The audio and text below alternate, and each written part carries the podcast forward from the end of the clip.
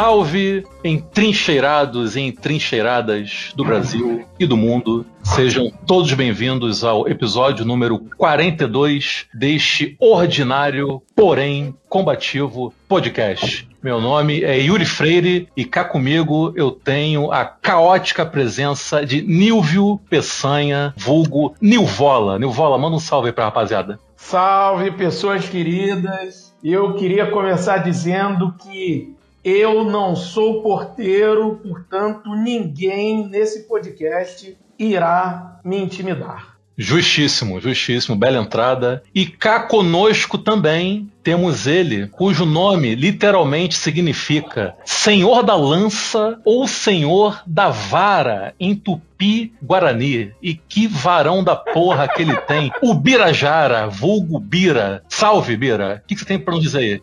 Olá, olá, salve, salve, povo do Trincheiras da Esbórnia. Nessa semana onde os serial killers estão fazendo a festa no Brasil, um sendo perseguido pela polícia, o outro matando 500 mil, ambos em Brasília, essa é a grande coincidência, e a gente aqui nessa CPI pandêmica, né, vendo quem vai ser a próxima vítima desses nossos serial killers brasileiros. Isso aí, Bira. Tem serial killer para todos os gostos. E hoje temos a retumbante honra de receber aqui ela, que é diva pop, cantora, compositora e revolucionária.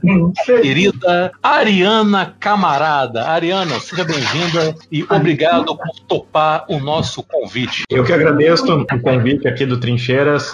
Sou Ariana Camarada, da página Ariana Camarada do Instagram. E depois dessa apresentação maravilhosa dos dois membros, um citando Whitney Houston e o outro citando outra diva pop, né, Whitney Houston, e outro camarada colocando a atual situação dos dois é, mais temidos serial killers brasileiros, o que me resta é chamar todos vocês para o dia de amanhã, 19 de junho, as manifestações. Não sei se esse programa chegará a tempo, acho que não, mas fica aí o convite. É, para você que nos ouve do futuro, eu espero que tenha estado e comparecido à manifestação do dia 19 de junho na sua cidade. Esse som vazando é de onde, cara? Do Fabosa? Não, não é aqui não? também não. Ô, Bira, Pô. eu acho que tem um outro, teu outro tá aberto, teu outro áudio. Tu tá com duas? Não sei. É, esquisita mesmo, Bira. Tem duas Biras aí? Minha esposa chegou em casa, tive que sair pra dar uma ajuda aqui. Eu tô com os dois, pra não perder a live. Ah, tá. Pede pra ela fechar o áudio da, do outro, então. Isso aqui é um podcast de guerrilha, né? Isso é, podcast raiz, irmão. O lado B não passa não. por isso, cara. Um podcast família. 42 episódios e a gente passando por esse tipo de situação. Beleza, beleza, um vinhozinho Como vagabundo é que fecha aí. isso, gente? mais, uma, mais uma participante, apresente-se. aí. Vem com a gente, Cara, vem com a gente. Isso não pode sair, isso, isso não, não pode não. ser editado. Não vai, não vai sair, não vai sair. Isso vai ficar, essa parte vai ficar, pelo amor de Deus. Na boa, é podcast verdade, não é? Sem fingimento, vai, essa parte vai ficar. Participação especialíssima da companheira do grande Ubirajara.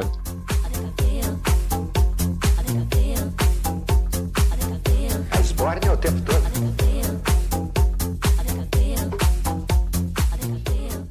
Mas enfim, e hoje trataremos de uma temática de suma importância. Que temática é essa, Nilvala? Revela aí para o nosso ouvinte, para o obsequio. Então, vamos, vamos falar hoje dessa compilado sobre a, sobre a CPI, né? um, um resumão, um, um X-tudo de CPI de Covid. X-tudo CPI. Caramba, gostei, gostei dessa, dessa metáfora. Enfim, é isso. Com ou sem abacaxi? Fica aí o convite à reflexão. Eu gosto com abacaxi. Eu prefiro não tecer nenhum tipo de comentário a esse respeito. Enfim, como todos sabem, né? Já há um mês atrás começou a Comissão Parlamentar de Inquérito da Covid-19, ela que foi formada com o intuito aí de apurar possíveis fraudes ou irregularidades deste governo que está na sua forma de lidar com essa pandemia que nos atinge. O presidente da CPI é o Omar Aziz, ou Omazis, como diz o Wilson Witzel, do senador do PSD de Amazonas. O relator é o Renan Calheiros, Renanzão das Massas, do MDB de Alagoas. E eu, antes de da gente começar a fazer esse episódio, eu estava pesquisando a respeito das origens da Comissão Parlamentar de Inquérito, até que eu cheguei ao artigo né, da sempre idônea Wikipédia em português. E tem uma teoria aqui que é tão estapafúrdia que eu vou ter que compartilhar aqui com os meus colegas de bancada e, por conseguinte, com os nossos queridíssimos ouvintes. Que é assim: Comissão Parlamentar de Inquérito, CPI, entre parênteses, é uma investigação conduzida pelo Poder Legislativo que transforma a própria casa parlamentar em comissão para ouvir depoimentos e tomar informações diretamente, quase sempre atendendo a reclamações do povo. Na esfera municipal, seu nome correto é Comissão Especial de Inquérito. Até aí, tá joia. Segundo alguns historiadores, é legal ter assim entre conchetes. Quem? Interrogação. Quem? Essa é a Wikipédia. Tem origem remota na Inglaterra durante o reinado de Eduardo II, no fim do século XIV. Já outros autores, colchete. Quem? Dizem que foram criadas pela primeira vez na Câmara dos Comuns no século XVII. E mais, modernamente, descobriu-se que há milhares de anos essas reuniões eram praticadas por monges budistas no sopé das montanhas quando sentavam-se em círculo, abre parênteses, ombro a ombro, fecha parênteses, para meditar, abre parênteses, carece de fontes, fecha parênteses que surpresa, né? Carece de fonte. Parece trabalho acadêmico corrigido, né, cara? Todo marcado.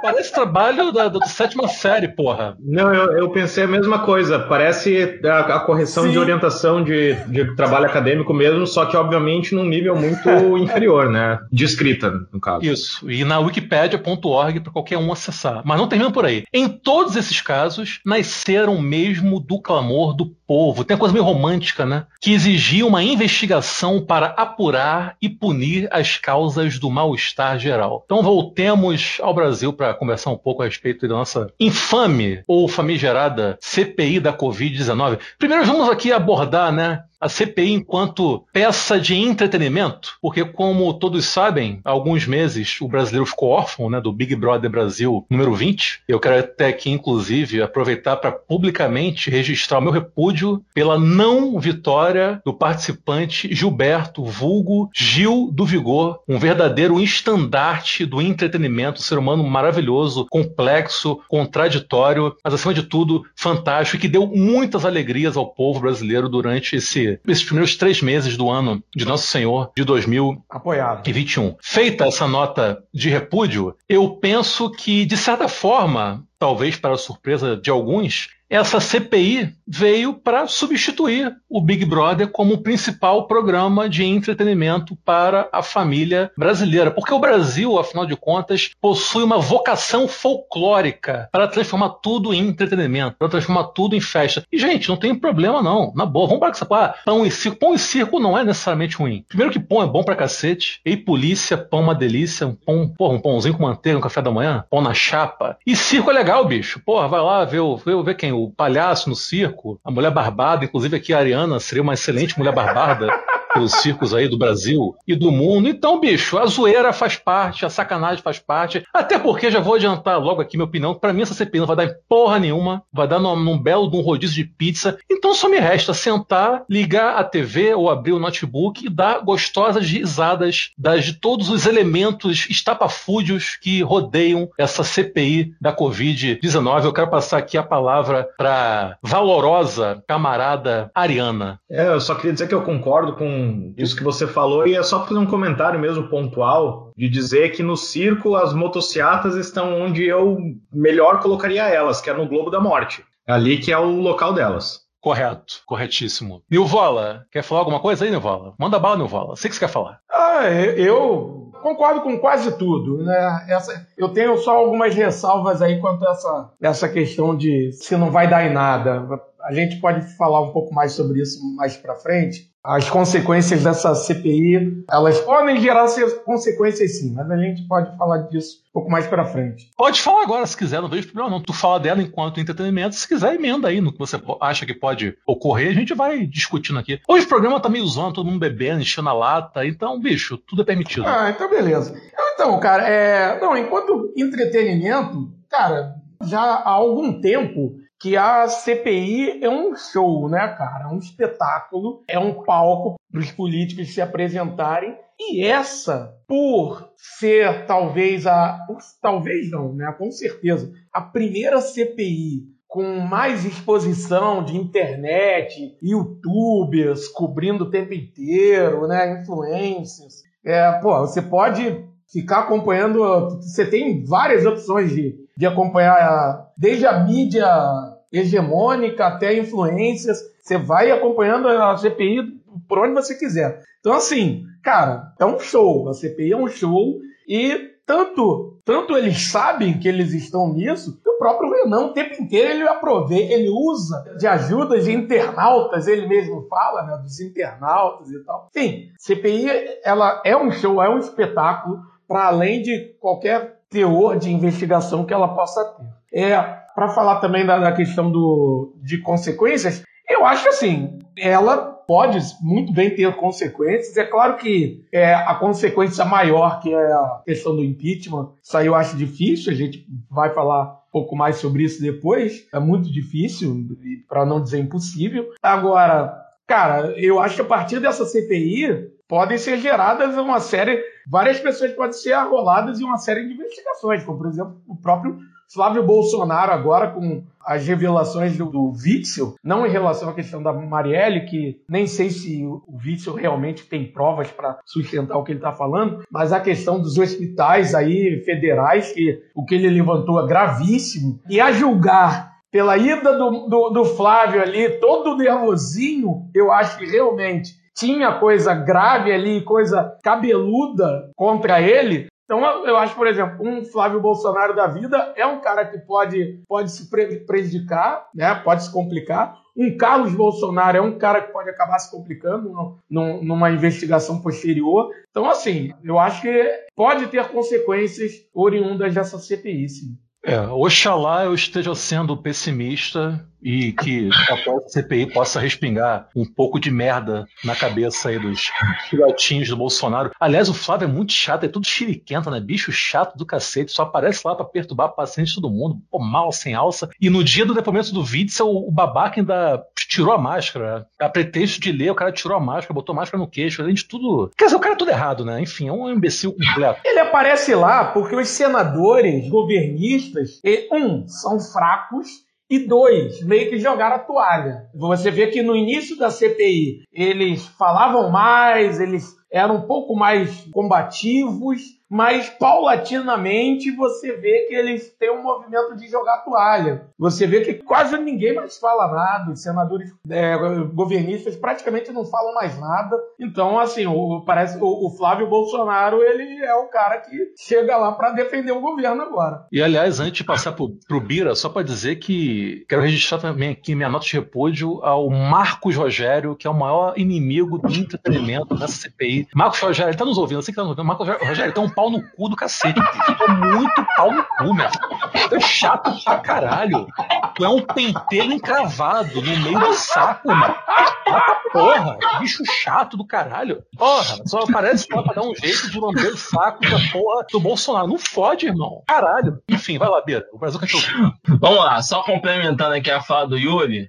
o Marcos Rogério é muito pior do que isso, porque este filho da puta, ele foi o presidente da comissão do Escola Sem Partido na Câmara, comissão que acabou em dezembro de 2018. Então ele já é um pau no cu há muito tempo, esse filho de uma puta. Entendeu? Esse espetáculo que ele está dando aí na CPI, né, essa injeção de saco dele, não me surpreendeu em nada por conta da atuação patética dele presidindo aquela comissão reacionária e obscurantista. E ex-PDT, né? Ex-PDT. É, era cirista até 2018, aí depois virou bolsonarista. Alô, Ciro, aquele abraço, Ciro. Meu tipo de gente que andou com Ciro Gomes. Puta que pariu. É, mais especificamente sobre a CPI, eu acho que a CPI virou um espetáculo, né? Um, um, novo Big Brother, Porque os senadores da oposição eu não sei se por incompetência ou por omissão, alguns ali eu sei que são incompetentes, tipo Humberto Costa do PT, que ali, puta que pariu, serve pra porra nenhuma aquela merda. Então, seja por incompetência ou omissão, eles não estão seguindo o dinheiro, tá? E é interessante porque o Flávio Bolsonaro, ele tá dando a dica, porque o Flávio não vai em todas as audiências. Ele vai em audiências chaves, que são onde os depoentes têm, é, estão envolvidos nas maracutaias da família Bolsonaro. O Witzel, o Pazuello, é aquele, eu acho que foi o Van Garten. Van Garten, Fábio Van Garten. Isso, Van Garten. Porque esses elementos, Wilson, Van Garten e Pazuello, eles estão diretamente envolvidos nos esquemas que comprometem a família Bolsonaro. Então, quando eles sabem que o depoente pode falar alguma coisa que vai provar que a família é criminosa, ele vai para lá para chutar o balde, começa a falar um monte de merda, sabe? É, manda tudo para casa do caralho, porque no que ele tumultua, ele tira o foco. Chama de vagabundo. É, começa a falar aquele mundo de merda pra tumultuar mesmo. É um barraqueiro, porque ele sabe que se ele não fizer barraco, os senadores vão conseguir extrair alguma coisa de útil para poder atacar a família Bolsonaro. E a oposição, isso tá óbvio, qualquer um percebe, a oposição não faz porra nenhuma. Entra na palhaçada do Flávio Bolsonaro. Ao invés de falar, cala a boca, miliciano, sabe, tem um bandido, não tinha nem que estar aqui, sabe, e inquirir os, os, os depoentes de maneira efetiva,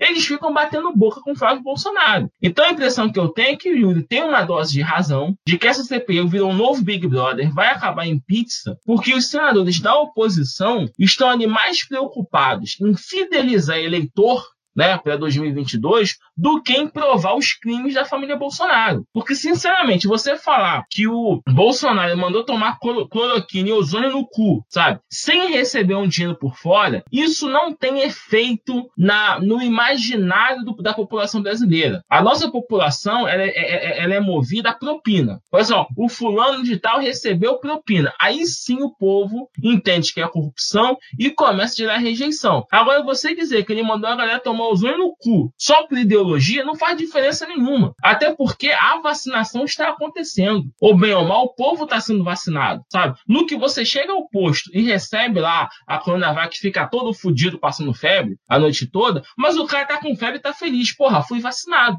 Então isso não tira apoio do Bolsonaro, sabe? O que tá tirando apoio do Bolsonaro é que o povo tá passando fome. Chega no mercado, vai comprar um quilo de assento a 40 reais. É isso que tá deixando o povo puto com o Bolsonaro. Mas esse não é o objetivo da CPI. Então eu tô na, na linha do Yuri de que isso vai acabar em pizza, porque eu não estou vendo a oposição seguir o dinheiro. Aquela frase famosíssima, né? Do. do... Ai meu Deus, aquele filho da puta presidente dos Estados Unidos, me, me dá o nome dele aí, que sucedeu o Kennedy. Filho da puta presidente dos Estados Unidos é o que mais tem, bicho. Aí fudeu, aí tu fode. É, não, o que sucedeu o Kennedy. Bom, o primeiro foi o George Washington, o segundo. É, não. É isso. Porra, irmão. Filho da puta, presidente dos Estados Unidos, né? Pegou água molhada. Porra, caralho. Não, falo, o que sucedeu. Nixon, foi Nixon, foi Nixon. Nixon, esse mesmo, Nixon. Esse, esse filho da puta em especial, não que os outros Sim. não sejam. Sigam o dinheiro, um sabe? E a oposição não está seguindo o dinheiro, está caindo na lorota do Flávio Bolsonaro. Sabe? O Witzel deu várias pistas, né, de que ele era um bandido, de que o Flávio Bolsonaro também era um bandido, e a oposição ficou batendo boca com ele. Então, quando eu vi aquilo, eu falei, porra, essa merda não vai dar em merda porra nenhuma. Porque vai, vai acabar em pista, porque para o brasileiro tem que provar o seguinte: se a CPI provar que alguém da família Bolsonaro recebeu propina do laboratório que produz cloroquina e ivermectina, que tem uma conta na Suíça onde eles guardaram dinheiro, isso dá um impacto na população, tá? Agora, se a CPI não conseguir conseguir mostrar isso à população, não vai dar em porra nenhuma. Porque até o final do ano vai estar todo mundo vacinado mesmo, pela ordem natural das coisas, e aí a CPI só vai servir para fidelizar quem vota no Renan Calheiros em Alagoas, no Humberto Costa em Pernambuco e assim por diante. E é o que tudo indica, no que vem a economia também deve dar uma melhorada, né? O que vai, por consequência, dar uma limpada aí na imagem do Bolsonaro. Agora, pegando uma Melhorar, mas não tanto, né? Não, sim, sim. Mas tanto, né? Diante do poço sem fundo que a gente vive, bicho, né? Qualquer pequena melhora vira algo gigantesco, né? Porque, quer dizer, a gente vive num país em que churrasco virou artigo de luxo, né? Quer dizer, só faz churrasco no fim de semana quem é playboy. O peão não consegue mais fazer churrasco, só se for churrasco, sei lá, de, de colchão duro. Na verdade, o que vai ajudar o Bolsonaro não é a economia. O que vai ajudá-lo é o fato que ele já falou que em dezembro Bolsa Família. vai dar 300 reais de Bolsa Família. 300 Quando o trezentinho começar a cair na conta da galera, isso sim vai ter um efeito positivo para o Bolsonaro, tá? Mas a, a melhora da economia não vai gerar um emprego que você quer. É, porque sair de 190 para 300 é uma melhora significativa, né, cara? É por mês, né? Não, com certeza. Bota aí. Bota aí. Eu, eu não sou. Né, eu sou um notório mau aluno em matemática. Mas tu botar no percentual aí, 100 190 para 300 é uma coisa bem significativa. O que ele deve fazer é o seguinte: ele, é- eram 50 milhões de, de, de pessoas no Bolsa Família. Hoje tem menos de 20 milhões de pessoas recebendo o Bolsa Família. Provavelmente o Bolsonaro vai tentar alcançar essas 50 milhões de pessoas com o Bolsa Família para tentar garantir o voto em 22. Isso sim é o preocupante, porque ele tem a caneta, ele tem a máquina com ele. É, o, E quando negócio, na o conta, negócio é que o Bolsonaro tem uma coisa que atrapalha ele, que é o Paulo Guedes, né, cara? Né, no, no sentido, atrapalha, na verdade, o que atrapalha o Bolsonaro é ele mesmo, né? O Bolsonaro é aquele cara que, na pelada, você fala assim, pô, deixa que a natureza marca. O- mas o Paulo Guedes, é quando se trata de pobre, é aquilo, né? Que ele, porra, ele entende de pobre como poucos, né, cara? Porra, vai entender mal de pobre assim na puta que pariu, né, cara? Não, e com agravante que o Paulo Guedes tem total respaldo da Globo e da mídia, e da mídia hegemônica, né? Porque a Globo atua como agente duplo, né? dá porradinha no Bolsonaro, mas no Paulo Guedes é só carinho e desse jeito a população, de uma forma geral, não fica sabendo quem é Paulo Guedes e tudo que é merda que o cara faz, saca? E o cara passa incólume por toda essa situação. Mas o que eu É, mas é esse apoio ao Paulo Guedes está acabando, hein, Yuri? é o quê? Porque esse apoio ao Paulo Guedes está Também acho. diminuindo por uma simples razão. Quando Paulo Guedes percebeu que as tais reformas não, ele não conseguiria realizá-las da forma que ele pretendia, o Paulo Guedes decidiu garantir o dele. Todas as privatizações que estão ocorrendo estão favorecendo o BTG Pactual, que é o bancão famoso do Daniel Dantas. Só que o BTG Pactual, né, além do banco, né, obviamente, ele tem, ele tem ações numa porrada, uma caralhada de empresas. E todas as priva- privatizações que estão ocorrendo, os vencedores são empresas cujo BTG Pactual é acionista, seja majoritário ou na, casa de 30%, 40%. Só o BTG Pactual é que está ganhando ações. Tanto que o BTG ele pulou. É, a, a ação dele valia 8 reais, já está quase 30, sabe? Triple, mais do que triplicou as ações do, do BTG Pactual na Bolsa de Valores por conta dessas ações. Então o, o Paulo Guedes já tocou o foda-se, sabe? Ele tá garantindo dinheiro para ele, porque o BTG é o banco dele. Sabe? Então vai chegar um ponto em que a, em que a Globo vai falar, vai tomar no cu o, o Paulo Guedes. Ah, pode falar, vai tomar no cu, não tem problema não, né? Pode, pode. Então, agora vai mandar um vai tomar no cu pro Paulo Guedes, sabe? E vai começar a foder o, o governo, o governo Bolsonaro. Quer Porque ganhar dinheiro sozinho, né? ou tá ganhando dinheiro sozinho. Eu creio que o Paulo Guedes só não virou a nova geni por causa do Lula. Mas vem cá, Ela tem tanto ódio do Lula que ela tá segura, tá preservando o Paulo Guedes porque ela tem medo de porrar o Paulo Guedes e o povão votar direto no Lula. Não, é isso. Então, vem cá, a, Glo- a- a Globo vai limar o Paulo Guedes, vai escolher quem para ser o seu escolhido? O seu príncipe? Eu acho que a candidato. Globo ainda não escolheu. Por isso que não, e por isso que não limou o Paulo Guedes. O Paulo Guedes sendo preservado, porque o, o- sem o Bolsonaro, quem, quem, quem come o bife é o Lula. Mas, mas a Globo já começou a dar porrada no Paulo Guedes. Não é uma porrada é, sistemática, não é uma coisa. Mas você vê que realmente já não é um apoio como tinha antigamente. Porque, por exemplo, é, você vê que assim, reformas que antigamente pareciam favas contadas, como a reforma administrativa, hoje em dia está se avizinhando como uma reforma muito difícil de ser aprovada. Então, e, e, por exemplo, a reforma administrativa é uma reforma muito cara para a galera neoliberal. Então, assim, é, se for uma reforma que não passar, é uma derrota gigantesca. Cara, na boa, pra mim, ano que vem é, é Lula ou Bolsonaro. Eu, eu não, eu não vejo a Globo se- sendo ingênua ao ponto de achar que vai conseguir eleger o Dória, o Luciano Huck, ou algum outro representante da direita limpinha. O Hulk que- já abraçou, já abraçou o domingo. Ou algum possível outsider. É, o Lula já. O Lula, o Huck já falou que votou em branco, né? Não, eu votei em branco. em 2000. Lá, o branco, o Bolsonaro, branco olhos azuis, né? O filho da puta. É. Agora, só para retroceder um pouco aqui, porque o Bira estava comentando a respeito da bundamolice ali da, da oposição no Senado. Primeiro que eu, eu, eu fiquei decepcionado né, com, com o Omar Aziz, né? Porque ele no começo botou o pau na mesa, falou que ia prender, mandar soltar, e depois, né, suavizou o discurso dele, não é bem assim, somos democráticos, republicanos, pipi, popopó. ele gosta de que todo discursinho. mundo, né? Tu já viu Gosto isso? do mundo, gosto do mundo. Arregou pro Flávio Bolsonaro já diversas vezes. Agora, isso aí, na verdade, é, é, é uma síntese do Senado que nós temos. O Senado brasileiro é uma bosta, bicho. Sim. O Senado brasileiro, em termos de representação combativa de esquerda, é uma vergonha. Tu pega ali, tira ali o Randolfo Rodrigues, que aliás tem sido ali o grande camisa 10 da CPI, grande destaque positivo da CPI. Só que o Randolfo ainda assim é um bosta, né? Ainda assim eu Ah, eu não acho, que- eu não acho ele também bosta. Eu, eu, eu acho ele liberalzinho pra caralho. Eu tô me surpreendendo com o Randolph até, porque no geral eu tinha uma, uma imagem do Randolph um pouco mais apático, assim, um cara que, pô, defendeu a Lava Jato, né? No geral eu acho que tem saído bem ali em relação à CPI, só que é problem- problemático mesmo que o cara seja o nome da esquerda no, no Senado, né? Um cara da rede, por exemplo. Não, eu também não, não vejo muito apelo nele. Olha, Eu vou fazer aqui uma ressalva. Tem um senador da esquerda, a gente tá falando das bundamolices, que tá tendo uma, uma, uma ação mais combativa, que é o Rogério Carvalho. Sempre confundo Correio Carvalho. O Rogério PT, Carvalho, é, do Sergipe. É. Ele é o único que tá tendo um, um pouco mais de, né, de assertividade, né? Até porque ele quer se eleger governador no Sergipe, então ele tá usando a CPI para poder marcar a posição para ganhar os votos no estado dele. Só ele. E ele e o Renan que tá fazendo aquela mise-en-scène.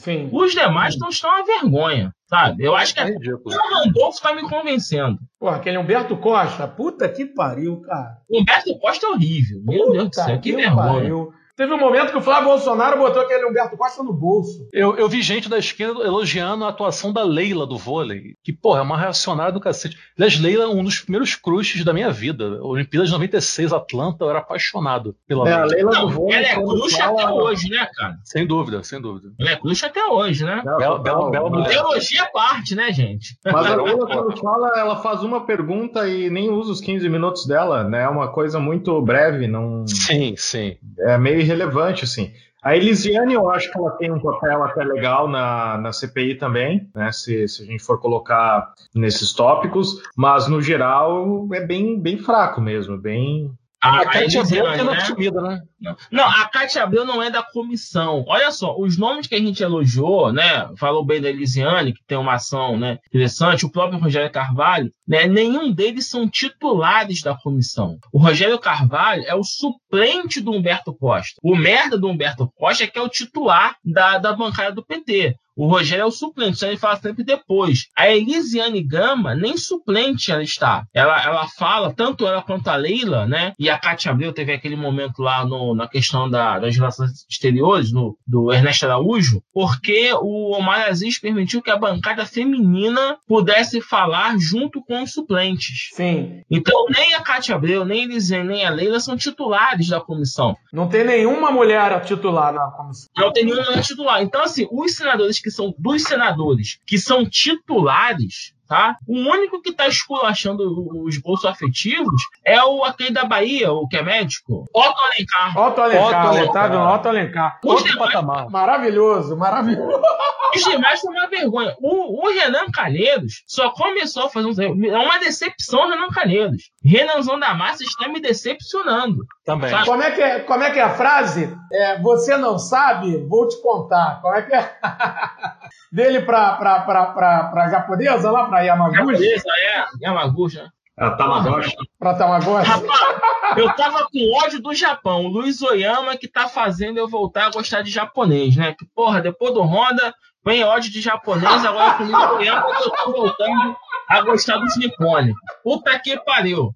O, o Rogério Carvalho, ele é suplente do Humberto Costa, né? Exatamente, ele é suplente. Ou seja, o Rogério Carvalho é o Adriano Gabiru da CPI, então. Ah, É isso.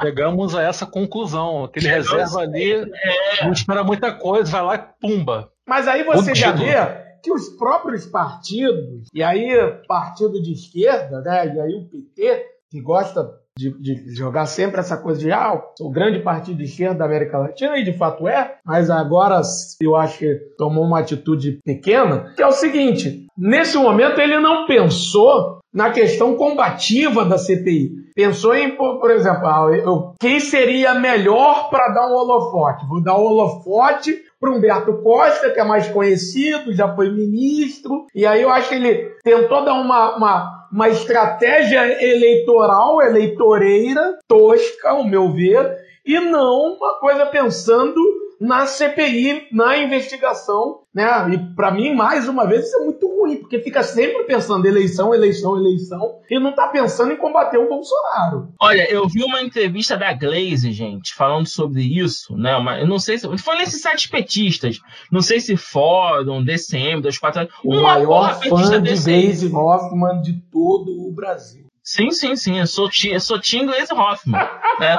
E a Glaze Hoffman, né, numa dessas entrevistas, ela confessou o erro dela e do Lula. Eles não enquadraram os senadores na montagem da CPI. Tá? Quando a CPI foi formada, o PT tinha direito regimental a uma vaga pelo tamanho da bancada, nem ela nem o Lula foram até o Senado para enquadrar os senadores, escolher quem seria né, o representante do PT né, e qual ia ser a estratégia. Eles deixaram que os seis senadores decidissem entre eles o indicado para titular, o indicado para vice e a estratégia. Ela deixou bem claro isso, que nem ela nem o Lula enquadraram os senadores. A meu ver, esse foi o erro. Mas convenhamos que o PT já está anacrônico em relação a essas questões de política há um bom tempo, né? O PT parece que não sabe o que está acontecendo no jogo. O PT não sabe, é, parece que ele está jogando com regras antigas. Ele sabe como o jogo mais ou menos funciona, mas ele ainda está preso, fixado nas regras antigas. Ele não.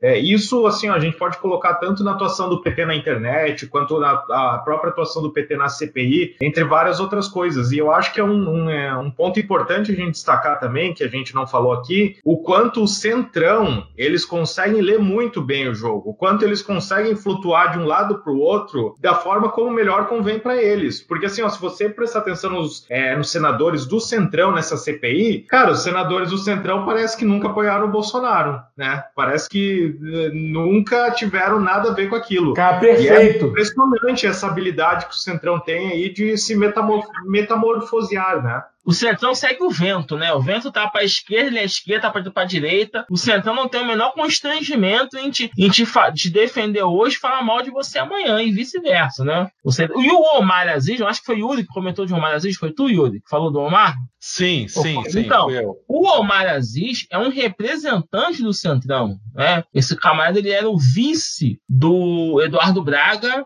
lá, em, lá no Amazonas, né? Eduardo Braga governou sete anos e meio, ele como vice, ele, quando Eduardo Braga sai em 2010 para ser senador, o Omar assume o governo e se reelege. Em 2014, o Omar, o Omar Aziz se elege senador. E essa posição dúbia do Omar tem a ver com o fato dele ser candidato em 22 ao Senado. Ele vai tentar renovar o mandato para senador em 22, ele não vai tentar o governo. Quem vai tentar o governo vai ser o Eduardo Braga, porque se elegeu em 18, então ele tem até, mandato até 2026. E o Omar Aziz, né, essa questão do dúvida, eu, tentei entender por que, que ele, ele se morde e assopra. Aí eu fui olhar os dados do TRE do Amazonas, né? O Bolsonaro, ele ganhou de lavada na capital, que é Manaus, onde, onde concentra o eleitorado. No interior do estado, o Haddad ganhou de lavada. Então, como a, é, ano que vem é apenas uma vaga para senador, ele não está porrando o Bolsonaro como deveria na condição de presidente, porque ele está pensando nos votos dos bolso-afetivos manauaras caras.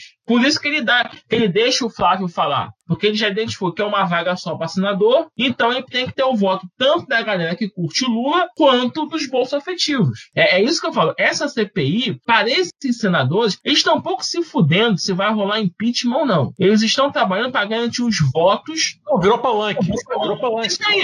É, os votos para o ano que vem. Tipo, o Humberto Costa está tentando ser o vice do, do ex-prefeito de Recife. Então, assim, não, por isso que eu acho que vai dar em pizza, porque eles não estão preocupados em fazer ser pizza uma coisa efetiva. Cada um está pensando em seu eleitorado regional. E ponto final. E o, e o Flávio Bolsonaro estava zoando o plantão para que os crimes da família não sejam revelados. Tá falando que do Geraldo Júlio? Ou do João da Costa?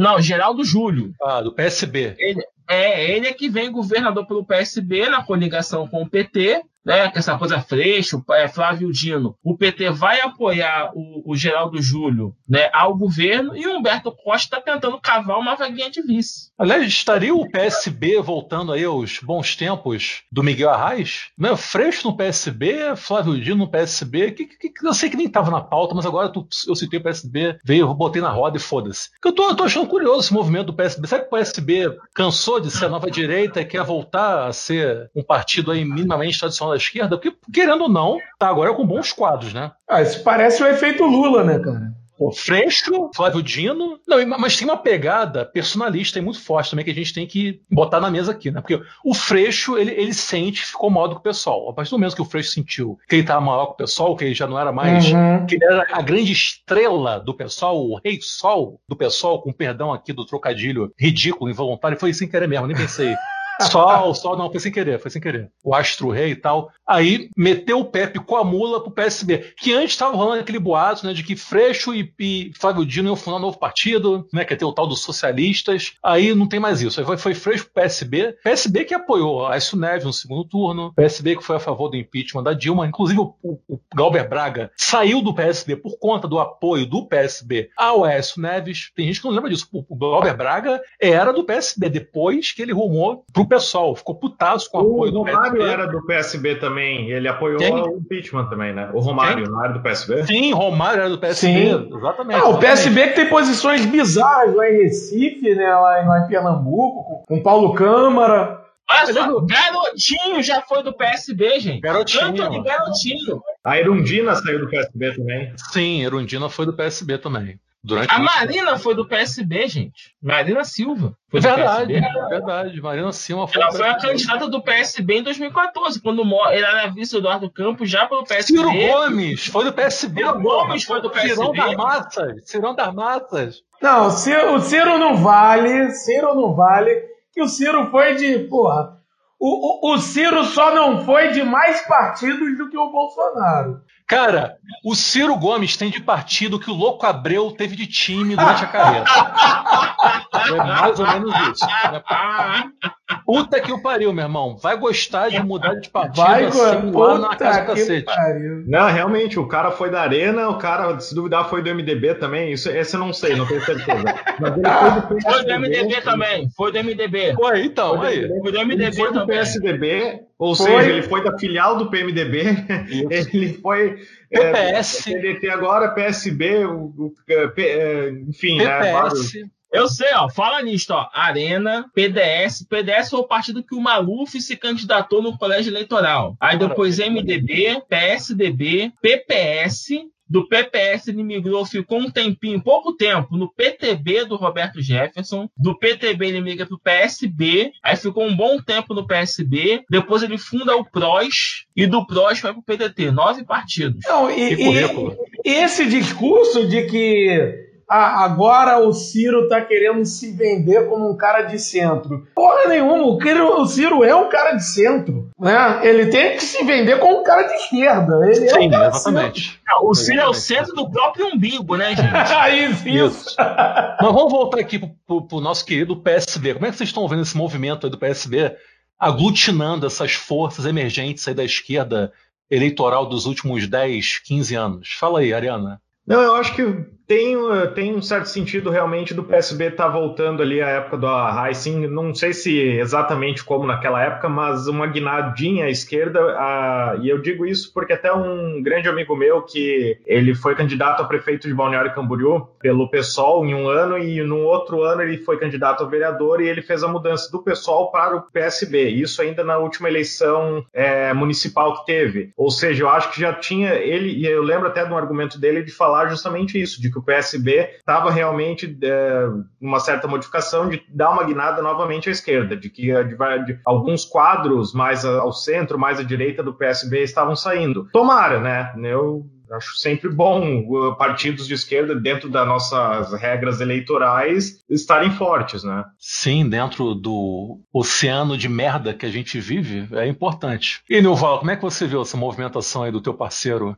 Freixo rumo ao PSB das massas? É, cara, assim, eu vejo, vejo realmente como, como positiva a, a ida ao PSB, tanto dele como, como do Dino. Sei que muita gente criticou, mas não cabia mais, não, não tinha mais espaço para o Freixo no PSOL, e não é nem pelo fato do PSOL ser um partido menor, porque realmente o, PSOL é um partido, nacionalmente o, PSOL é um partido menor, mas a, a questão é que, ideologicamente, para o que o Freixo estava pensando, né, nessa questão da, de uma possível frente mais ampla e tudo mais, não casava com com a bagunça de correntes que é o PSOL, né? E quando eu falo com a bagunça de correntes, assim, pô, o, o PT é um partido de correntes, mas, cara, você não vê no PT a bagunça que há no PSOL, né, cara? E, cara, na boa, isso é fato. Isso é fato, qualquer pessoa dentro do PSOL sabe que é uma bagunça lá dentro. E essa bagunça,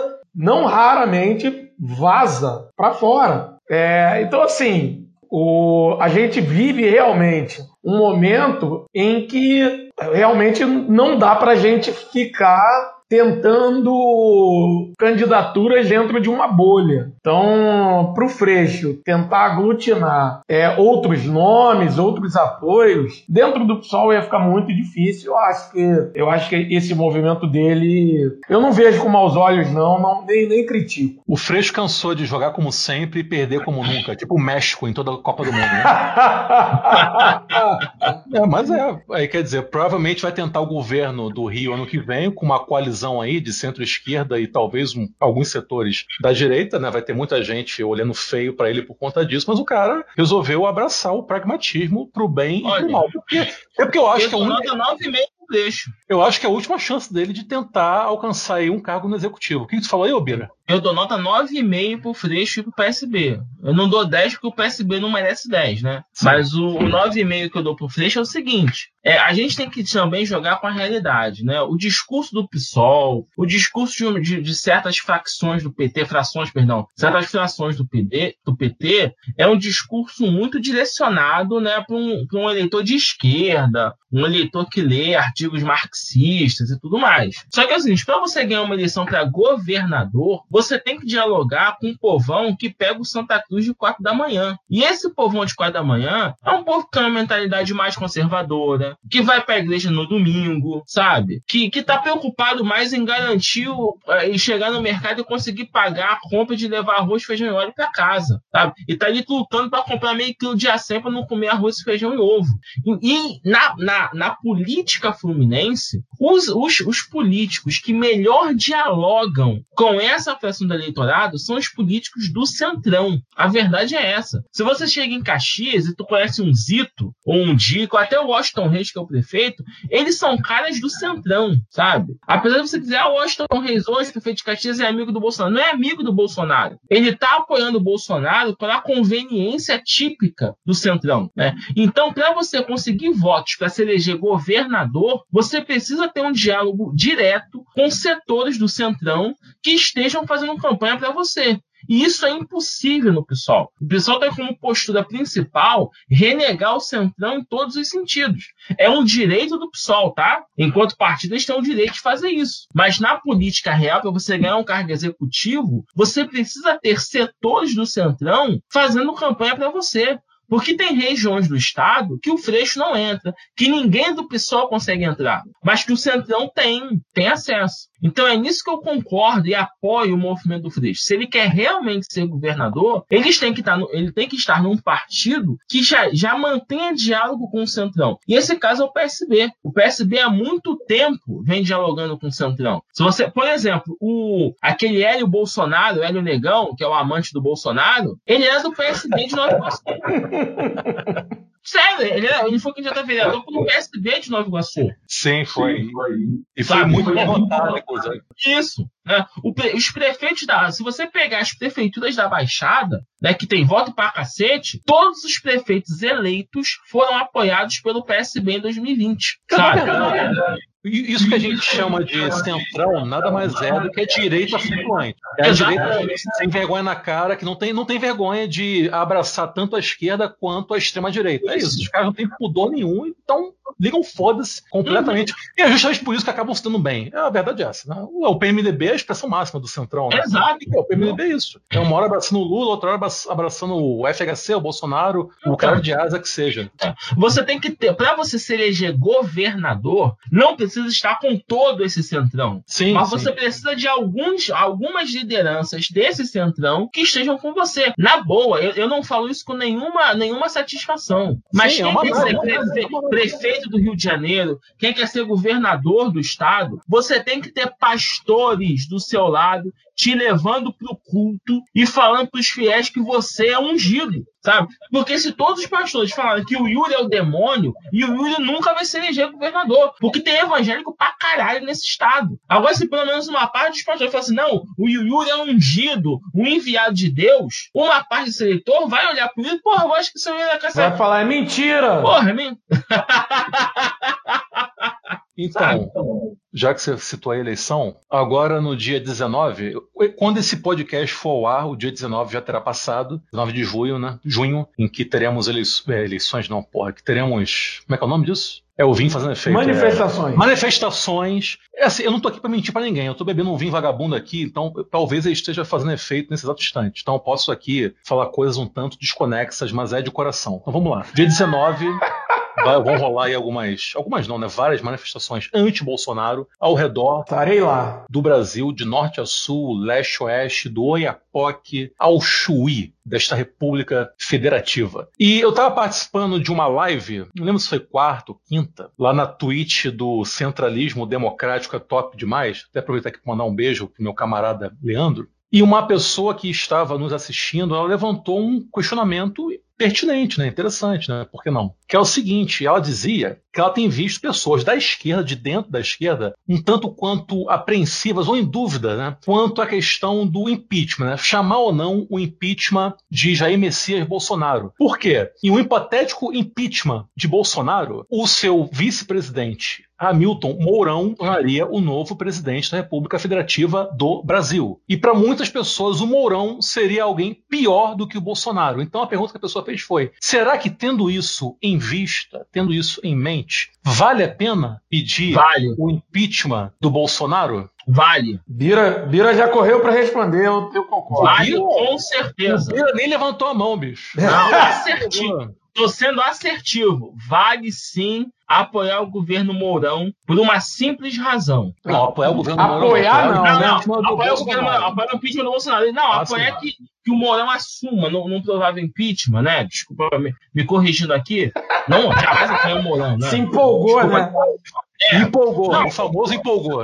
É, não, quando eu falei, vale apoiar o impeachment do Bolsonaro para que o Mourão assuma, porque é o seguinte: o projeto político é o mesmo. Mourão e Bolsonaro representam o mesmo projeto político e, com certeza, num possível governo Mourão, ele iria negociar com o Centrão para aprovar essas reformas e, e fuder do trabalhador. Mas tem uma diferença fundamental entre o Mourão e o Bolsonaro: é o fogo no cu. O Bolsonaro, ele gera um fogo no cu desse povo conservador, que é uma coisa impressionante, sabe? Esse povo só não expulsa a Michelle da cama porque eles não têm dinheiro para pegar um avião para Brasília, sabe? É mito, é mito, é uma pu- puta que pariu, sabe?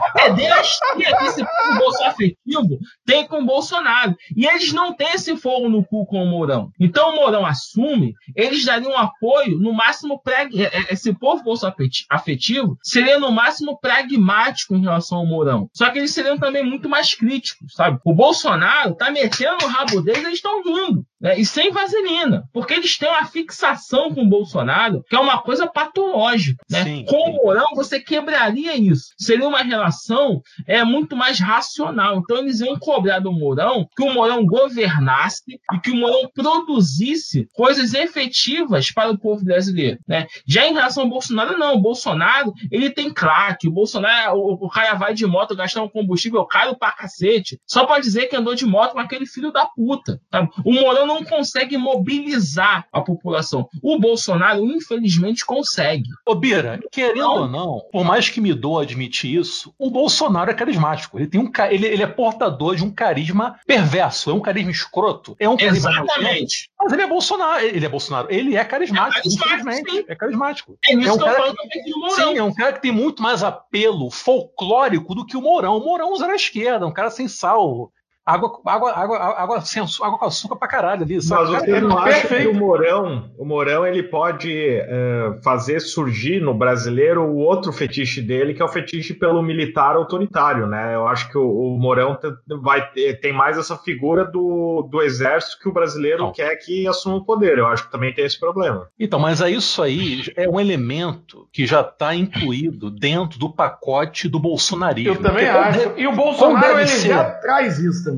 Sim, então, então porque a gente tem que ter em mente o seguinte: existe o Bolsonaro e existe o bolsonarismo. Existe o Bolsonaro enquanto personificação dessa ideologia, desse fascismo brasileiro, esse fascismo tupiniquim, ultraliberal, chupa-saco de militar, subserviente ao- aos Estados Unidos, etc, etc. Esse fascismo absolutamente patético e ridículo. Óbvio, todo fascismo é assim. Mas é que esse fascismo brasileiro é especialmente cafona ao extremo. Então você Sim. tem a figura do Bolsonaro que consegue aglutinar isso. Não, Bolsonaro. eu concordo, concordo. Sim, aquele, aquele ser idiota. Não, o que eu quero dizer é o seguinte, porque eu acho que a tarefa da esquerda aí, a médio prazo, primeiro, chutar a bunda do Bolsonaro, obviamente, porque existe, nesse caso, né, uma, uma eficiência simbólica muito forte de você mostrar, de você evidenciar que existe uma parte considerável da população brasileira que está extremamente insatisfeita com o Bolsonaro. Enquanto tem uma parte aí que são dos, dos chamados bolsonaristas arrependidos, que é uma galera com a qual você pode tentar dialogar. Quanto aos bolsonaristas convictos, que são nada mais nada menos que os fascistas, o que eu quero propor aqui ao nosso ouvinte é que eles vão, vão até o Google e digitem Benito Mussolini. Você vai lá no artigo da Wikipédia do Benito Mussolini e você vai ver como ele morreu. Aquilo ali é o que eu desejo a todo fascista convicto. Não posso Eu- falar aqui publicamente. Mas assim, mas voltando. Então acho que a gente tem que ter em mente isso, que tem, tem o Bolsonaro e tem o bolsonarismo. Você eliminando o Bolsonaro, você impeachmentando o Bolsonaro, você não vai eliminar essa ide- ideologia nefasta que é o bolsonarismo. Não, Ela já concordo. tá- ela já está aqui, a semente já foi, já foi fecundada em solo brasileiro. Aí entra aí o culto ao militarismo, entra esse conluio com as igrejas neopentecostais. E, e o problema das igrejas neopentecostais é que elas pegam justamente uma parcela muito popular, muito popular no sentido de serem pessoas de, de baixa renda, de baixíssima renda. Aqui no Rio de Janeiro é extremamente comum você ver várias, diversas, centenas, milhares de empregados domésticos, por exemplo, que frequentam a Igreja Universal, que são neopentecostais, que foi uma galera que sofreu uma lavagem cerebral via WhatsApp em 2018 para eleger esse inútil do Wilson Witzel, que até então era um zero à esquerda, era um cara que ninguém conhecia. Então a tarefa tem que ser essa, de ó, chutar o Bolsonaro. Meu irmão, foda-se, tem um, o moral, mas não importa. O simbolismo de você impeachment o Bolsonaro seria um negócio muito forte. Depois a gente se vira e vê o que acontece, porque a tarefa médio prazo é eliminar, enfraquecer ao extremo o- a ideologia bolsonarista, o, o Bolsonaro enquanto essa figura bizarramente simpática para muitas pessoas, porque ele é o cara que fala o que o sujeito quer ouvir, saca? É isso. Não, eu concordo. É um movimento to- totalmente tático de você eliminar ele agora para você conseguir aí, né, eh, diminuir um pouco essa euforia, como o camarada falou aqui, melhor que eu, fogo no cu da- do pessoal, né? O que eu digo assim é que talvez o, a questão do Mourão é que eu acho que o Mourão tem um apoio muito maior dentro das camadas do exército que o Bolsonaro não tem, o que pode ser um outro problema também. Mas aí são questões que eu tô colocando, né? Não é nenhuma questão de se deve ou não impeachment o Bolsonaro. Seria ótimo que, sim, fosse impeachmentado, né? É, é o meu ponto, assim. Quero te fazer uma pergunta, Fábio. Sério. Assim, nessa tua linha. Mariana, Assim, Ariana. o que eu identifico. o que eu identifico na força do Bolsonaro é que ele consegue falar com o baixo clero do exército e da polícia, ou seja, os sargentos, os cabos, seja da polícia, seja do exército, amam o Bolsonaro. Até porque nos 30 anos dele como parlamentar, ele nunca trouxe nada de útil para esse segmento, uhum. mas ele sempre os defendeu, né? sempre fez, fez discursos em defesa de melhorias salariais, condições de trabalho, melhores armamentos. né? Isso, então isso fez com que esse segmento né, se identificasse com o Bolsonaro. Tá? O Mourão já é o general, já é aquela coisa do alto oficialato. Essa é a força do Bolsonaro. Minha pergunta é: o que, que a esquerda deve fazer para tentar quebrar a força do Bolsonaro nesse segmento? Porque o sargento do exército ou da polícia é o cara que mora no subúrbio. O sargento da polícia mora em Madureira, mora em Caxias, mora em Campo Grande. Não é o povo do alto salário. Sabe? É um servidor público que dá, ganha 4, 5, 5, 6 mil reais, mas mora no subúrbio. É, a renda desse povo não paga uma Zona Sul. É o cara que tem dois, três casamentos, como a maioria do povo do subúrbio, paga muito dinheiro de pensão e o que sobra no fim do mês é muito pouco. Então, esses caras são pobres, são trabalhadores, né? No sentido, quando eu falo do salário, né? Eles têm salário de, de motorista de ônibus, no fim das contas. E é impressionante como esse povo se identifica com o Bolsonaro e tem raiva da esquerda, né? Então, assim, qual deveria ser a estratégia, pelo menos no discurso da esquerda, para tentar quebrar a força do Bolsonaro junto a esse segmento? Porque é o público maior a gente aqui no subúrbio. Sim. A questão aí eu acho que é bem o, ponto estratégico, daí a longo prazo, de, da retomada do trabalho de base, das questões, acho que até se envolvendo com questão de sindicatos, com a própria questão religiosa, que também é um ponto bastante que quando a gente toca a esquerda fica, né, tem um certo problema em é, conseguir lidar com isso, mas é uma tarefa muito complicada, não é, um, não é uma coisa fácil assim. Por isso que eu concordo que sim, o impeachment né, seria um golpe e tanto nesse sentido. Mas eu acho que esses setores aí do qualquer setor na verdade do, do das forças armadas é caso perdido, sinceramente. Eu nem, eu nem eu não tenho esperança nenhuma de tentar disputar essa galera. Na boa. Óbvio, tem uma outra sessão, tem até esse, esse essa organização aí, né, dos, dos policiais antifascistas, que aliás sempre provoca grande polêmica aí dentro da esquerda, gente que odeia, é. tem gente que ama, enfim. Agora, eu, eu não vejo como esse setor ser disputado, não. Para mim é caso perdido, principalmente em relação ao bolsonarismo. Acho que os caras estão com ele para sempre até o final, mesmo que o cara seja um fudido, semi-morto de fome, sinceramente. Eu não, não vejo como é. isso esse panorama então, modificado. Uma questão para você e pro Nilvio, então. Outro, outro questionamento, né? Eu lembro que em dezembro de 63, antes do golpe, a gente teve né, um evento da revolta dos sargentos da aeronáutica. Isso até foi um dos estopins do golpe de 64. Né? Nilvio e eu fizemos uma live aqui no Trincheiras com o professor Damian Mello, onde o Damian ele citou isso. Ele falou que é, a, o, a crítica que ele fazia à esquerda brasileira atual é que essa esquerda não tinha uma política para as Forças Armadas. Coisa que o antigo percebão, partidão, tinha, né? O bem ou mal, a gente pode concordar, discordar, tanto faz. Mas o percebão tinha uma política e tinha um reflexo, ou seja, tinha uma parte desses sargentos que se identificavam com o percebão. Então, assim, será que isso é realmente um caso perdido? Será que não há hoje um fio de esperança da gente retomar um diálogo com esse segmento? Eu acho que o caso perdido, cara, todos os comunistas que ainda existiam no, no, nas Forças Armadas Brasileiras foram limados Sim. junto com um golpe de 64. Aliás, as Forças Armadas foram um dos segmentos que mais perderam gente morta, justamente porque os comunistas legalistas foram limados. Cara, basta lembrar que, por exemplo, naquela altura você tinha figuras como o próprio o Milton Temer. O Milton Temer era da Marinha na época do golpe. Você tinha ali um cara como o Marechal Henrique Teixeira Lodge, que, embora não fosse comunista, era um legalista, era um, um autêntico democrata. Esse tipo de figura acabou. o próprio exército, o exército no Rio Grande do Sul era, é, tinha dava muito eu ia chegar aí. A campanha da legalidade, liderada pelo Brizola, teve grande apoio do Exército Brasileiro e também das brigadas militares do Rio Grande do Sul. É bom lembrar disso, que nada mais é do que a Polícia Militar do Rio Grande do Sul. Bicho, veio o golpe de 64, varreu completamente essa galera, aniquilou. Infelizmente, o trabalho deles foi muito eficiente no sentido de varrer, de aniquilar qualquer resquício de ideologia comunista das Forças Armadas brasileiras. brasileiras. Inclusive, tem um, tem um documentário excelente dirigido pelo. Me ajuda, Nilvola, o nosso amigo lá que é participado do Cine Rua. Ai meu Deus, me deu um branco agora. Que dirigiu o Jango, porra.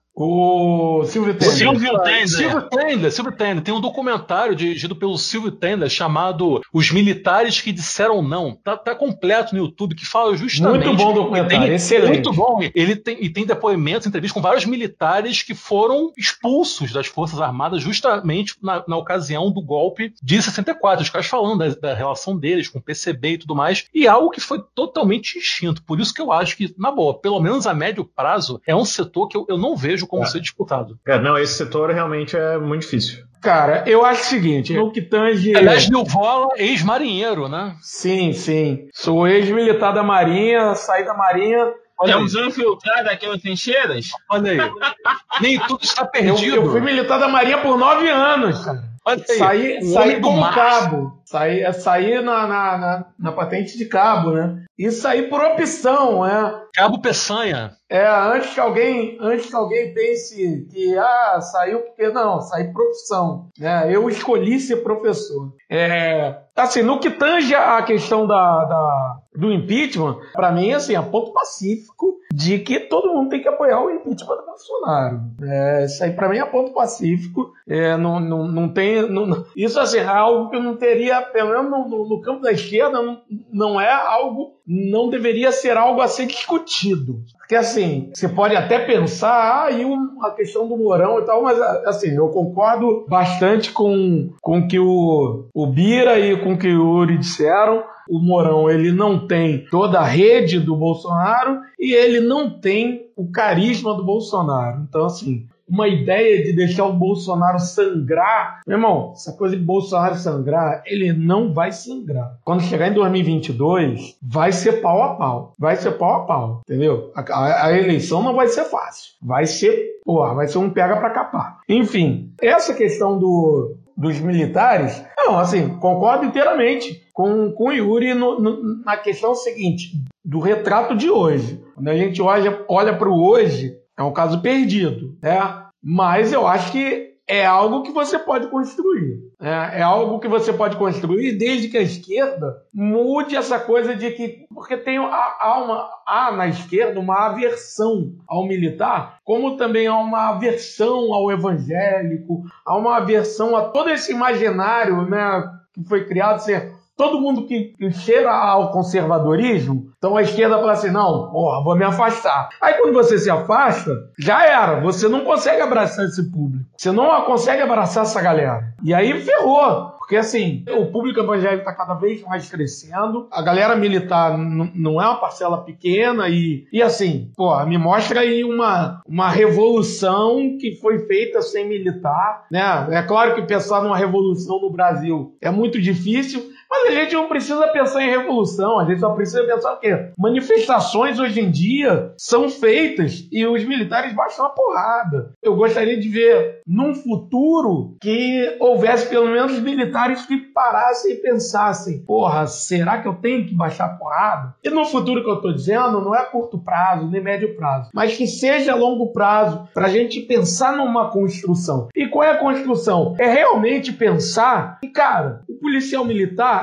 é preto, o praça nas Forças Armadas, a maioria é preto, porque a galera é periferia. É periferia. Eu sou da periferia, Campo Grande, Zona Oeste do Rio de Janeiro. Fui militar da Marinha. Eu não entrei no colégio naval, eu entrei como aprendiz marinheiro. Então, assim, é, a galera tem que pensar nisso. Então, é um público que ainda dá para disputar, não é uma coisa perdida. Ser preto não basta. Já dizia Tomás Não, Sankara. eu- Um militar sem consciência de classe é um assassino potencial. Mas a consciência de classe é construída. Ela não é uma coisa dada. Cara, eu sei, mas eu não acho que você fala parece que ah, o imaginário. Não é imaginário. A esquerda tem, tem razão pra ter um puta pé atrás com as Forças Armadas. Pé atrás, Assim como sim. tem, como tem razão pra ter uma certa resistência em abraçar neopentecostal. O, neo, o neopentecostalismo pra mim é doença, bicho. Boa. Ok, eu entendo. O pé atrás, sim. Só você vê que o Rio de Janeiro virou graças a essas seitas neopentecostais. Pé atrás sim, mas largar de mão é foda. Porque quando você larga de mão, por exemplo, essa galera é, neopentecostal, eu, eu, por exemplo, cara, pra mim, não tem que ter discurso. Eu defendo pra caralho que você amplie o diálogo com vários setores. Hoje para derrotar o Bolsonaro. Mas, cara, para mim tem que ter um limite. Por exemplo, na boa, eu gosto muito do Boulos. Mas, pô, o Boulos sentou para conversar com o gente da Universal. Para mim não tem diálogo com o que é da Universal. Ele conversou com eles? Eu só sei que ele sentou para conversar com um uma liderança da Universal. Não sei agora como é que foi o teor e tal, mas assim, para mim não tem diálogo com essa galera da Universal. Porra, vai se fuder. Né? Agora, eu tô falando da galera periférica.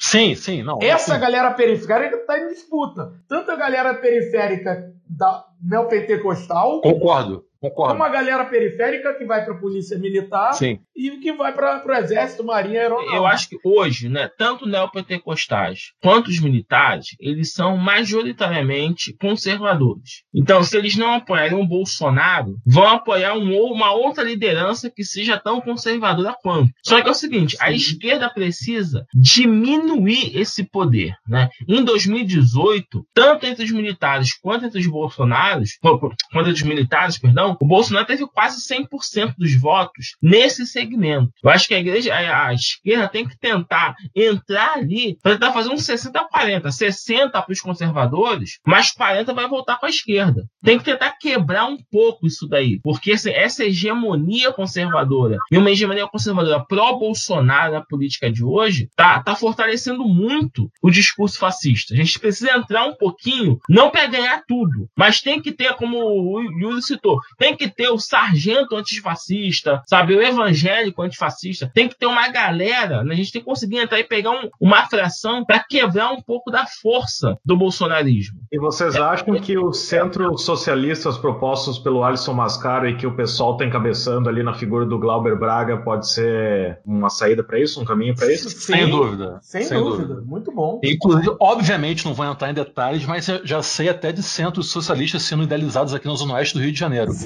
também. Parece sei. que tem oito no Rio de Janeiro já. Não sei te dizer, mas eu sei de alguns amigos meus que estão idealizados, até me chamaram para ajudar Sim, na, na sim, construção. sim, sim. Acho É. uma ideia maravilhosa, maravilhosa. Uma Já, já dialoguei também com alguns. Sim, sim. Acho formidável, formidável. Isso sim é um puta trabalho de base, tem que ser feito para ontem. Uhum. Tô, sou totalmente favorável. E acho que é algo que deve ser feito sim. É, eu acho que esse talvez seja um caminho a longo prazo aí. A, curto Sim. prazo nós não temos. A curto Sim. prazo eu acho que não.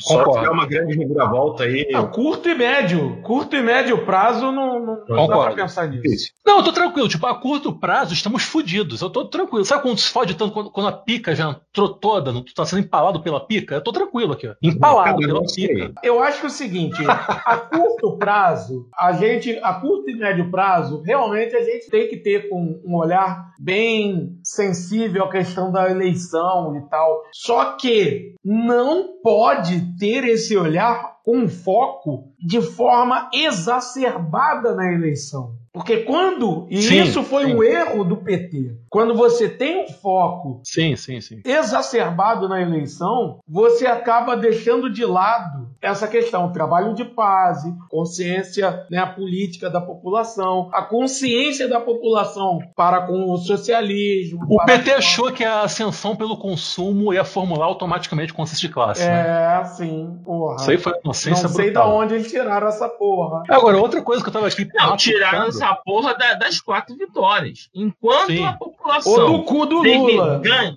Não, não, não foi do não. Enquanto essa população teve ganho real, ela votou no PT. Ela votou no PT porque em 2002 que tava na merda com o FHC e nas outras três porque tava dando certo. A gente tem que lembrar que em 2015 a Dilma fez merda pra caralho. Inflação e desemprego dispararam em 2015. Então o governo da Dilma a partir de 2015, o chamado Dilma 2, só fudeu a classe trabalhadora, sabe? O des- se você pegar qualquer gráfico, qualquer gráfico de desemprego, é uma coisa abissal de 14 para 15, o, o desemprego dispara no Brasil. Dispara. E não tinha pandemia para usar como desculpa. Então foi ali que esse povo pobre, esse povo evangélico, ficou puto com o PT e, foi votar em outra coisa, sabe? Aí quando veio o discurso da Lava Jato, né? A Lava Jato falou assim: ah, foi a corrupção que, tra- que transformou, que causou desemprego. Essa foi a mentira. Não foi a corrupção. Foi uma opção política errada da Dilma né, e do Lula, que apoiou, de colocar o Joaquim Levy, fazer ajuste fiscal, fazer a política política econômica do Aécio. Sim. Então a população teve direito, teve razão, direito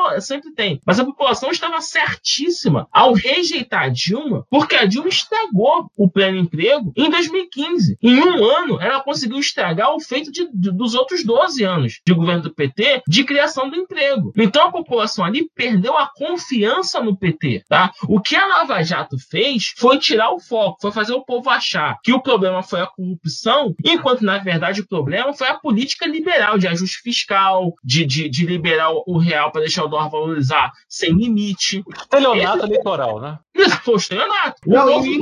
inclusive não, foi, um, foi um erro tão grande, cara, que se tu pegar lá a eleição de 2014, a Dilma ganhou pelo discurso da esquerda ainda. Da retomada econômica é, do Por isso que é um estelionato sem tirar nem pouco. E eles simplesmente fizeram o contrário do que eles prometeram, né, cara? Na boa, eu só fui contra o impeachment porque eu sabia que ia entrar o Temer. Mas a Dilma não merecia o apoio da população. Vamos ser, vamos ser corretos aqui. Os petistas que estiverem ouvindo aqui no nosso podcast vão ficar putos. Mas eu tô falando aqui para que o PT não faça essa merda de novo, sabe? Não, a esquerda não tem que fazer justiça fiscal porra nenhuma, gente. Não existe isso, é austeridade. A austeridade é política para favorecer rico. Esquerda tem que botar o Estado para gastar, entendeu? Para produzir desenvolvimento. A única preocupação da esquerda tem que ser o controle da inflação. Mas não é fazer ajuste para poder parar a obra. Não existe isso. Se você parar a obra, você deixa o pobre desempregado. E quem está lá é, levantando concreto é o peão, é, o pobre da favela, caramba. Aí a Dilma parou todas as obras em nome da austeridade. O, o pleno emprego que ela conquistou no governo dela, ela mesma jogou fora com austeridade. E não foi falta de dinheiro, foi uma escolha política dela para agradar a Bovespa Faria Lima.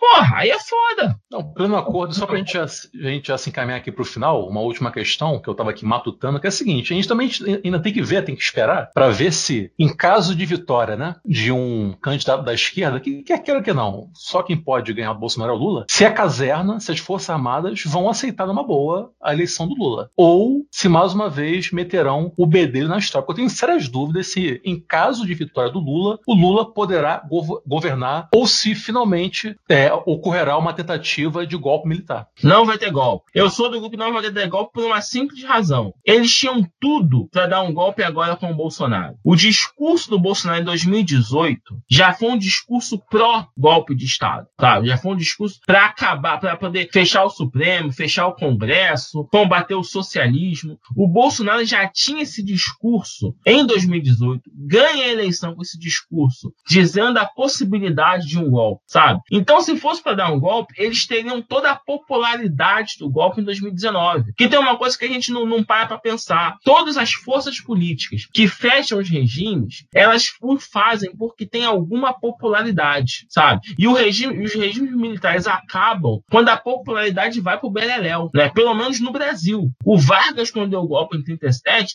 ele era muito popular. O golpe militar em 64, né? Os militares tinham muita popularidade. Os militares em 64 eles tinham credibilidade da população daquela época. Então, se fosse para dar um golpe, eles tinham a faca e o queijo na mão em 19, sabe? Eles não vão arriscar. O Lula ganha uma eleição, ou seja, a maioria do povo apoia o Lula e eles vão dar um golpe. A gente tem que lembrar que o João Goulart não foi eleito presidente. O João Goulart, em 63, ele ganha o plebiscito, começa a governar, tem o Congresso como oposição e, a, e o país estava dividido. Inclusive, ele, era, ele tinha sido um, o vice de um cara de direita, né? Que na época era a eleição permitia votar no presidente de um partido e no vice do outro. Não, o Jango foi eleito vice-presidente. Isso, não presidente. É. Vice mas de qualquer forma, o, a, o Jango ele, não, ele ganhou a eleição em 63, mas quando chega em 64, a inflação estava alta, sabe? A economia Sim. não estava bem em 63, porque ele não conseguiu conseguiu implementar as reformas que ele queria, ele tinha uma péssima relação com o Congresso da época. Então, quando você ganha uma eleição, né, pô, ganha em outubro, quando chega em janeiro, todo governante na crista da onda. Então, assim, os militares, para eles darem um golpe. Não vai, ter, não, vai, não vai ter crista da onda dessa vez, né? Crista da onda não vai ter. Vai ser, vai ser um lance totalmente dividido. Vai ser pau a pau pra caralho. Ainda assim, mas ganhou. Tanto que eles não deram golpe. Na, na Dilma não deram um golpe, sabe? Na Dilma, eles ameaçaram um golpe quando falou o seguinte: olha, se o Congresso não fizer o impeachment, aí a gente pensa na possibilidade, possibilidade de um golpe. E você Sabe? não, vê, e você não vê nenhuma chance do Bolsonaro tentar conclamar os eleitores dele aí pra rua, partir pra porrada e gerar Aí isso uma, ele vai fazer. uma guerra civil, uma própria guerra civil. A porradaria ele vai fazer. A porradaria ele vai tentar. Mas a vai porradaria vai Trump tentar. ali nos Estados Unidos, no caso. Vai. Eu acho mais fácil o Bolsonaro tentar, entre os eleitores dele e entre setores da polícia militar, a gente precisa lembrar que há setores da polícia militar, do que entre a as Forças Armadas. Eu acho que as Forças dentro das Forças Armadas não vai ter clima para golpe. Agora, esse, esse golpe paralelo, porque tudo, tudo com Bolsonaro é paralelo, é gabinete paralelo, é, tudo, tudo é paralelo. Eu acho que pode rolar um golpe paralelo. Eleitores dele e uma parcela da polícia militar. Mas por que ele não deu o golpe em 19, o Bolsonaro? É, é esse o meu questionamento. O ano de 2019 foi uma merda para a população. Ainda assim, a popularidade dele estava altíssima. É por isso que ele não deu golpe, pô. Pra que, que ele ia dar golpe com a popularidade É. alta? Mas, aí Seria tem- redundante. mas eu acho que aí tem a questão do Bolsonaro ele não ter um apoio tão forte dos militares de alto escalão. Eu acho Eu que penso tem a mesma coisa. E aí tem uma outra questão, que é, os militares já estão no governo, já tem mais de 7 mil cargos ocupados por militares no- nos atuais governos. Para os militares, eu acredito que seja um problema eles darem um golpe, porque eles perdem essa característica de eles entrarem como salvadores. Então, o que acontece? Eles já estão formando o governo, eles já estão colocando coisas ali e tudo mais para talvez, sei lá, né, vamos dizer que o Lula ganhe e dê algum problema econômico no Brasil e aí sim eles resolvam, enfim, é, assumir de vez. Né? Eu acho que poderia ser mais por, por aí. Não, e para os militares é muito cômodo ser eminência parda do Bolsonaro. Eu comentei isso aqui num episódio que o, que o, que o Pedro Marim participou. Eu falei para ele, cara, eu, eu acho que os militares não têm interesse em voltar à tona, porque para eles é muito mais fácil ser pedra do que ser vidraça. Com certeza. Quando você se expõe.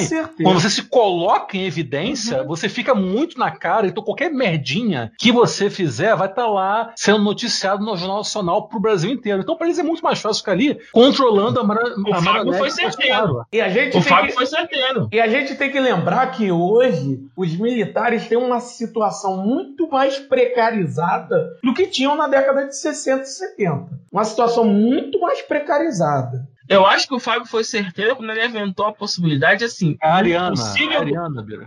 que a Ariana foi, foi certeiro quando ele falou o seguinte: num, num governo Lula, numa crise econômica braba, aí sim eles se fortalecem para poder resolver a crise. Mas se a população, mesmo numa eleição dividida, elege o Lula, o Lula ganhou. Sabe? O Mourão de- deu essa dica. Ah, se o Lula ganhar, ele ganhou. O Mourão che- chegou a soltar isso. Não Mourão tem democrata. é, ele não é democrata. Ele, é muito mais hábil do que democrata. Eu falo assim, de- você dá um golpe para poder impedir uma pessoa eleita de assumir, pega mal da população. Porque o bem ou mal ele ganhou. Pra Então, população tem- sensata, né, Bira? Não, mas ainda assim, a maioria votou no cara. Então, assim, eu, eu voto em você. Você ganhou, você teve a maioria dos votos. Vem um milico e tira você, eu vou ficar. No primeiro, eu vou ficar, pô, não, peraí. Deixa o cara ao menos começar e tentar fazer alguma coisa. Agora, você entrou, começou a fazer merda, inflação dispara, todo mundo desempregado, a economia na merda. Aí até um maluco que votou, você vai dizer, ah, porra, bota o militar mesmo e tira esse filho da puta. Então você tira, você dá um golpe imediatamente após a eleição, eu não acredito que eles, vão- que eles vão fazer isso. Eles Não. vão estar. Agora, mais à frente, 2024, 2025, é muito mais provável. E um Dilma, não Dilma- resultado. E um Dilma 2.0. Inventar o motivo do cu pra tirar o próximo presidente, por exemplo. Isso tu acredita? Acredito. Isso eu acredito. Um dia 2.0, sim. Porque tu começa a fazer merda, cria desemprego e inflação. Cara, desemprego e É. inflação, tu um trabalhador. É muito mais plausível. É mais plausível. Seja com um novo impeachment em cima do Lula, seja mesmo com, com uma quartelada. Mas tem que ter um Dilma 2.0. Sim. Você tem que estragar a vida do trabalhador. Porque E quando fi- você. E fica bem menos na cara que foi golpe, né? Isso, que você está tirando um governante ruim. Eu falo, eu não falo com felicidade, né? E os petistas aqui ouvindo nosso podcast vão ficar com raiva de mim. A Dilma, no segundo governo, em especial em 2015, foi uma péssima Dilma presidente. Eu concordo. eu Não, concordo. isso, isso tinha é fato. de querer criança Agora, isso. o problema é que entrou, Temer. entrou, entrou alguém ainda bem pior, né? Essa que foi a merda. Sim, sim. Essa foi a merda, o vice era o Temer com um projeto absurdo. Ah, mas aí ele chupava sangue, né? Ah, tirar a Dilma, eu eu não, tava, não achei errado tirar a Dilma. O problema, o problema é botar o Temer. Eu, eu já até cheguei a conversar isso com o Nilvio. Se a legislação dissesse, quando tem um impeachment, imediatamente uma nova eleição, eu teria apoiado o impeachment. Pra tentar eleger alguém melhor do que a Dilma. Vampiros têm sempre um charme, né, cara? Mas aí a Ó. gente teria eleito o Bolsonaro já em 2016, provavelmente. Mas aí tem uma outra questão que entra, que eu tinha esquecido de citar antes, porque existe a possibilidade da cassação da chapa inteira, não somente da do presidente. No caso da Dilma foi só a presidente, mas no caso do Bolsonaro, dependendo de interesses, obviamente, porque a gente sabe como esse tipo de coisa funciona, né? É, dependendo do interesse X ou Y, vai ou a chapa inteira ou vai só o Bolsonaro. Poderia, mas poderia ser o Mourão caçado junto. É, tem, tem um processo rolando em relação a isso também, né? Mas eu acho muito improvável. Aí, Eu também acho improvável por uma simples razão. É, a gente tem que entender, né, que é o seguinte. Quem caça a chapa é o TSE. O TSE é um meio a meio, né, um sanduíche do STF com o STJ. E esses dois tribunais superiores, eles são os tribunais de indicação política. Ninguém ali fez concurso. Todos os, os 22, né, que é 11 de cada, foram indicados pelo presidente da República. Né? aliás, o PT, o PT indicou bem pra caralho, né? É, isso, né? Só botou bomba. Mas de qualquer forma, são. Olha só, para você ir tanto para o STJ quanto o STF, você tem que ir ao Senado negociar com os senadores para que eles aprovem a sua indicação. Então, são 22 cargos políticos. Eles não estão aí para regular a Constituição, Código Penal, porra nenhuma. São 22 políticos indicados por políticos. Então é difícil que eles caçem uma chapa faltando um ano e meio para eleição. Sabendo que daqui a um ano, menos de um ano e meio, o povão vai à urna para poder decidir o que tiver que ser decidido. Então, assim, ele- eles não têm. O compromisso deles é político. Eu não acredito em cassação da chapa do Bolsonaro, mesmo que os elementos sejam fortes. Porque é o seguinte: foi pedida a cassação da chapa é, Dilma Temer e você tinha provas né, da, do, do Caixa 2, né? Porque o PT fez Caixa 2 em 2014, o PSDB também fez, só que aí quem, você só pode julgar quem venceu a eleição. E o, e o, Gilmar Mendes, que era presidente, falou assim: não, peraí, pô, a gente tá em 2017. Em 2018 vai ter eleição. Por que, que eu vou caçar o cara? Já teve impeachment, assim,